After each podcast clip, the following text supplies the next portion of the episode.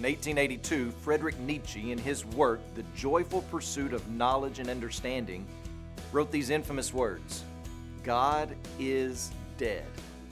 Nietzsche used the phrase to describe what the Age of Enlightenment had done to Christianity and Western civilization. The Enlightenment period, the advance of science in the modern age, had rendered God useless and unnecessary, so Nietzsche taught.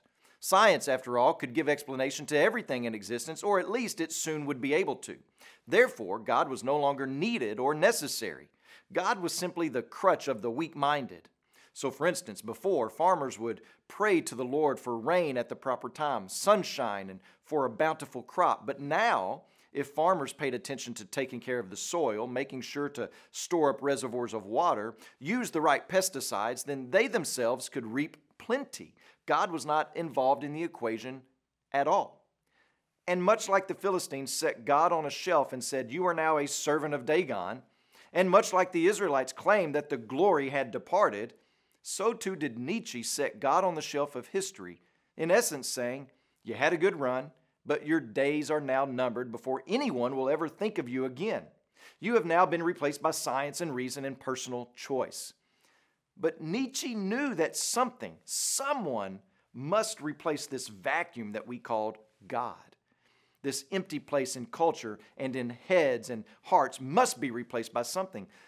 So Nietzsche proposed that instead of being discoverers, humans must become creators themselves, and that humans must become gods ourselves. The Israelites thought they had lost God, the Philistines thought they had bested God, and today we think we can become gods. And that's exactly the air we breathe gods ourselves while trying to hold on to a token idea of God. My friends, our lives are found entrenched in cultural ramifications of Nietzsche's statement God is dead. The environment all around us wants to move as quickly as possible away from objective, universal truth, away from anything having to do with a God who is all pervasive, to whom we are accountable. They have pushed God into the margins of culture, hoping that he will simply fall off the cliff of society to be seen no more. This mindset and philosophy has taken root in just about every institution except for two, and that is the family and the church. You better believe the attack is taking place there as well. Just think about some of the good luck well wishes that have been espoused over the graduation season a few months ago. Things such as be true to yourself, follow your heart, chart your own course, create your own destiny.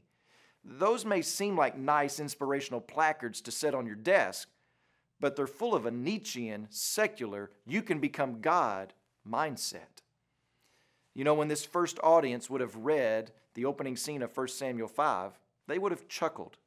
This is truly funny stuff here. But they would have been reminded about the independent power of God. He is not helpless, He is never defeated. Even when it looks like His people are defeated, God is arranging the chess pieces on the board to teach His opponents and His people a lesson. So let us be reminded as we assess the culture around us that just because someone says God is dead and is no longer useful for society, that doesn't make it so.